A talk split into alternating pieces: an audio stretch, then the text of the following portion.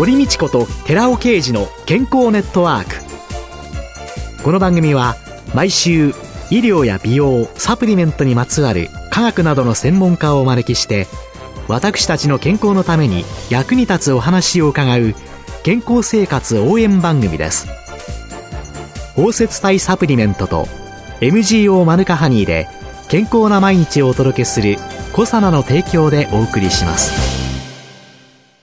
ここでコサナから番組パーソナリティで神戸大学客員教授寺尾啓二社長の著書日本人の体質に合った本当に老けない食事術のご案内です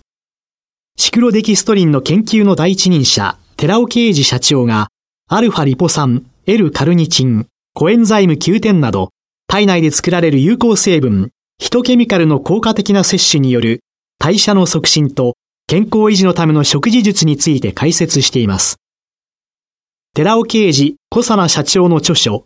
日本人の体質に合った本当に老けない食事術、好評発売中です。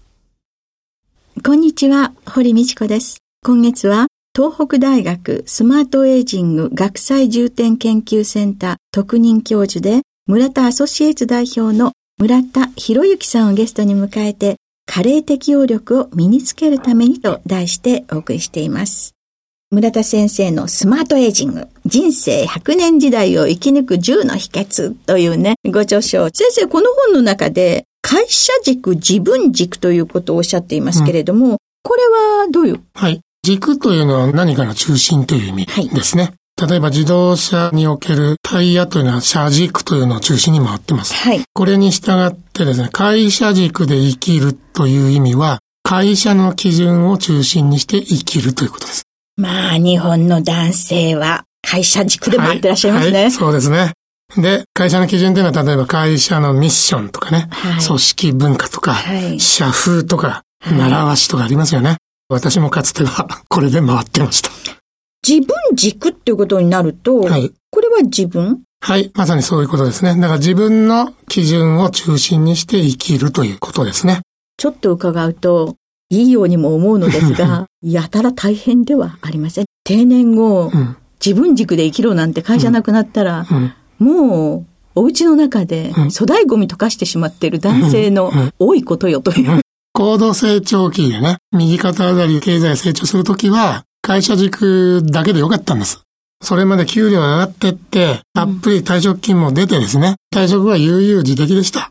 でももうそんな時代は終わってしまいまして、しかも100年時代ですからね、その後の時間が長いわけです。そうすると、会社の軸でだけの生活で慣れきっちゃうとですね、その軸がなくなった時にね、軸なし人生になりますね。ですから、そのためにも自分の基準というのをちゃんと自分で持って、それを中心に生きるという、こういうリズムをできれば会社を辞める前からですね、やってた方がいいですよ、うん、これからの時代はっていうことを申し上げてるわけです。できるんですかね、でも。うん。努力がいりますね。はい。それで、なぜこの会社軸で生きることが良くないか。会社軸で被れてますとね、いくつか弊害があります。一つは、責任転嫁するね、癖がついちゃう。そういう傾向がありますね。なぜかというと、社長の人は別です。でも社長以外は大体社長の言う指示でね、意思決定も全部社長に任せてやりますよね。で、これが長く続くと自分で物を考えたり意思決定をする訓練が少なくなります。なんか失敗したら、ああ、社長が決定したから失敗したんだってね。まあそんなようなこととか、それから会社いるときはね、会社の看板があることによって、いろんな人も会ってくれたりね、特に大企業はそうでしたね。ところが会社辞めますとね、ただのおじさん。そうすると、会社にくっついてた人脈とかですね、待遇がなくなっちゃうわけですね。これはもう、会社辞めた方はよくお分かりだと思います。私もかつてそういう体験をしました。独立時にね。それから、あとですね、よくね、会社の残業ばっかり長くてね、いや、家庭のために家のためにやってんだって言ってるけど、実は家に帰りたくないから 残業やってるっていう 方も多いですよね。家族の煩わしい問題に関わりたくないって、逃げたいっていう、その逃げ道にもなるわけですね。もちろんそうでない人もいっぱいいらっしゃいますが、そうなりやすい傾向が強い。ですから、なるべく退職のだいぶ前からね、その軸じゃなくて、会社の中にいるけど自分の軸で自分で判断して自分で考えて生活をするというそういうリズムを持った方がいいということです。ともすればね、今の本当に若い世代のね、この人たちのことはとっても理解できないっていうね、自分だけのことを優先するということでは決してないってことですね、うん、この自分軸っていうのは。はい。自分に軸がある人ほど逆に会社員としてのね、チームワークで働くのが上手な人が多いと思いますね。むしろね。サッカーチームと似てますよ。サッカーはよくね、個の力が大事だって言うでしょ？強い個の力を持った人がチームワークやるとものすごい強いですよね。それと似てますね。ですから、自分の軸がちゃんとある人の方が、そういう会社の中でね、活躍もするし、それから周りとの協調の仕方もしやすいんですね。うんで、そうすると、そういう人が自分の軸で会社できちんとした役割を果たしてらっしゃれば、それは家庭でも同じ考え方になるんですかね、うん、そうですね。基本的には自分の価値観がはっきりしてて、何をどうすべきかっていう価値基準がはっきりしてますからね。だから意思決定も自分でやるし、人のせいにしないっていうね。そういうスタイルを持ってる人は、比較的家庭の中でもうまくいくと思います。このご著書の中で自分軸で生きるとお金を稼げるとかっていうこの辺に興味を持ってしまったんですが。編集上の工夫もあるんですけどね。結局ですね、自分軸で生きてる人ってのは他人に責任を転嫁しない人が多い。それからね、独自の人脈持ってますね。会社の人脈とは違う。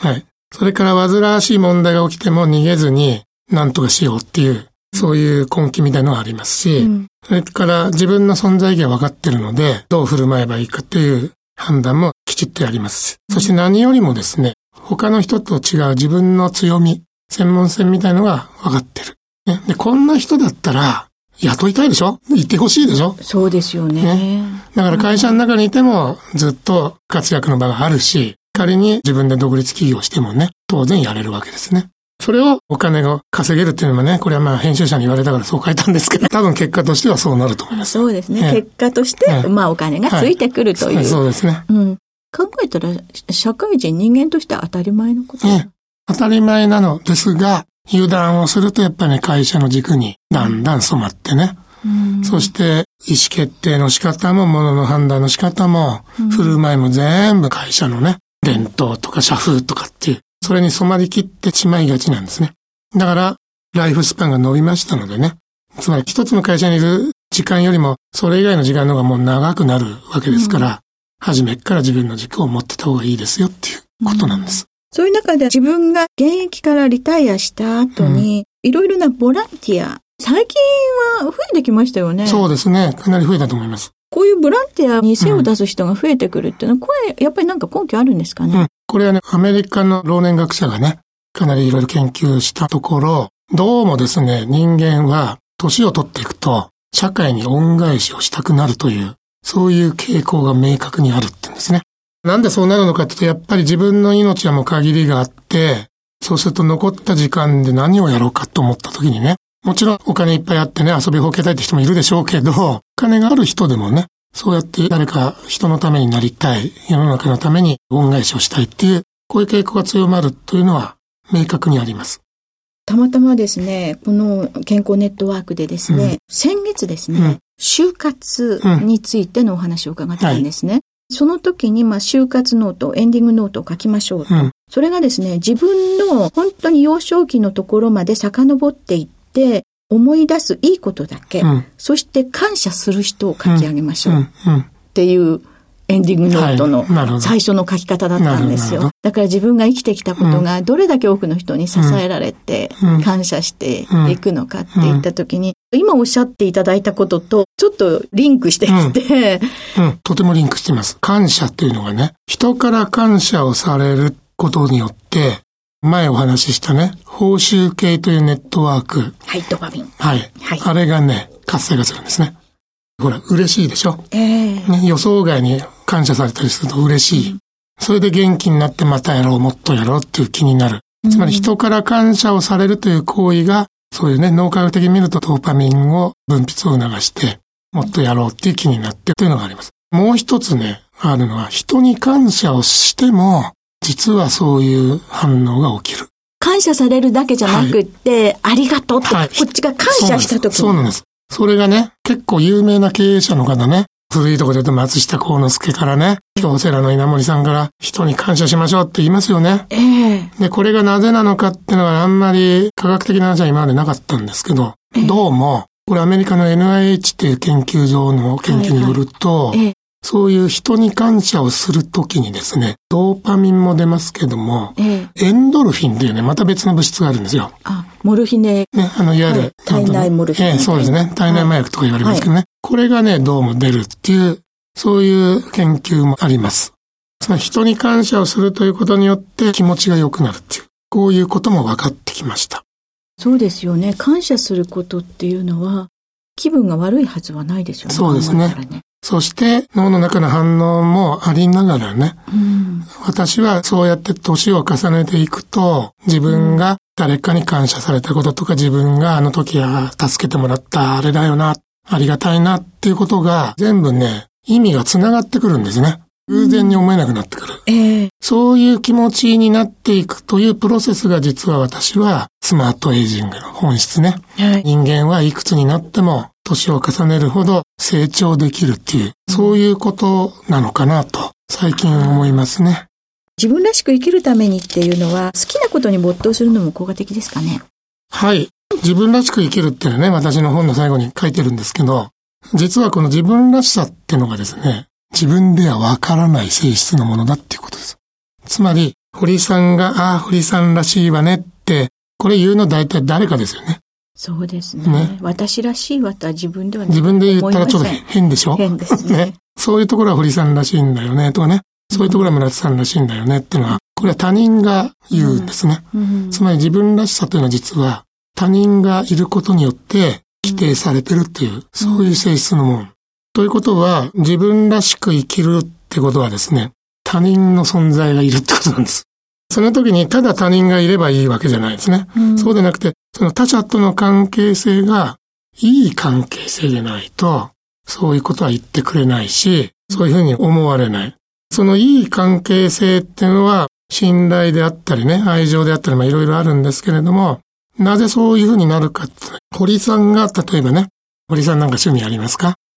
なかなかないんですね。美味しいところの食べ歩きと。ね。じゃあ、堀さんが、美味しいところの、あの場所にこんな美味しいレストランがあったよってね、いつもレポートしてくれると。その時のその姿がね、とってもね、輝いて、眩しく見える。ね、こういう時ね、そういうところがね、堀さんらしいんだよねっていうふうにね、思うんですよ。つまり人は、人が何かに没頭してるシーンを見ると、ああ、あの人いいなと思うんですね。うん、で、そういう時に、堀さんらしいよね、あなたらしいよねっていう、それも出てくる。ということで、自分らしく生きようと思ったら、二つ必要なんです。一つは、とことんもう心底夢中になるぐらい、没頭するぐらいのことに情熱を注ぎ込む。で、それは何かって言ったら結局自分の好きなことです。自分の好きなことだったらできますね。そしてもう一つは、さっきお話した分かってくれる他人。そういう人の存在、その人との人間関係。これが重要だってことですね。聞いてらっしゃる方、自分の好きなことは何でしょうか？それにどうぞ夢中になって、それを理解してくださる周りのお友達、家族、大切に感謝をしましょうというのが、まずはスマートエイジングの一つの方向ということでしょうか。今週のゲストは東北大学スマートエイジング学際重点研究センター特任教授で村田アソシエイツ代表の村田博之さんでした。来週もよろしくお願いします。よろしくお願いします。続いて、寺尾刑事の研究者コラムのコーナーです。お話は小佐野社長で神戸大学医学部客員教授の寺尾啓二さんです。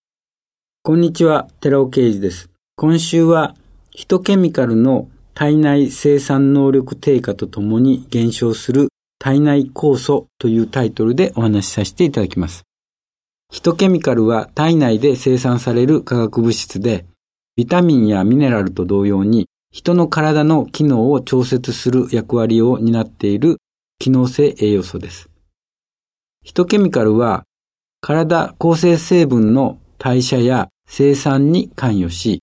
三大栄養素、つまり炭水化物、脂質、タンパク質であるエネルギー生産栄養素の代謝を助けています。しかしながら、人が持っているヒトケミカル生産能力は20歳を境に低下していくことが知られています。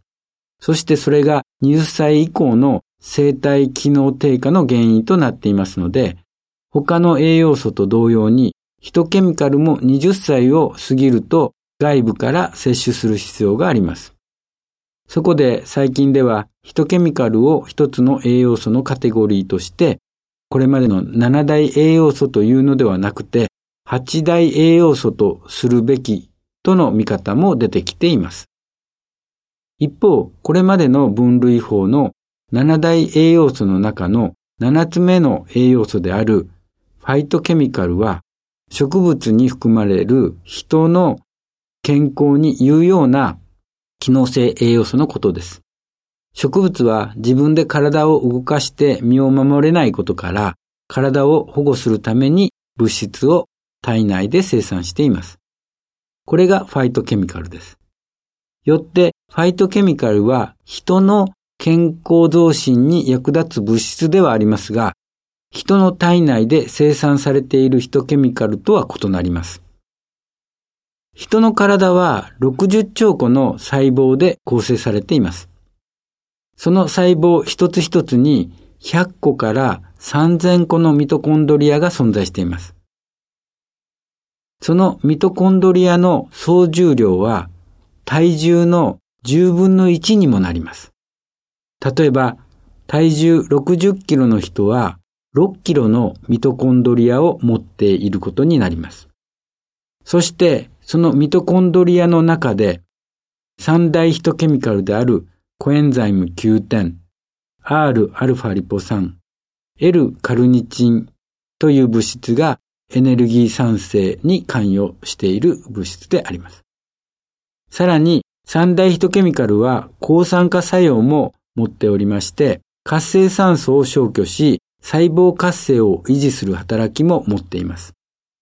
20歳を過ぎて三大ヒトケミカルの体内生産量が減少することで細胞活性も低下していきます。その結果、抗議な意味のさまざまなヒトケミカルの体内生産量も減少していくわけです。お話は小佐野社長で神戸大学医学部客員教授の寺尾啓二さんでした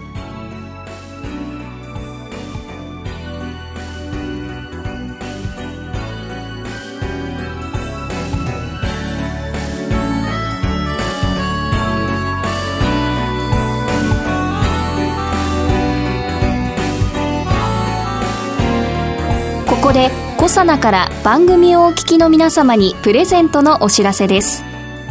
環状オリゴ糖で包み込むことによって吸収性を高めたクルクミンにニュージーランド産マヌカハニーを配合し食べやすいリンゴ風味に仕上げたゼリータイプのサプリメント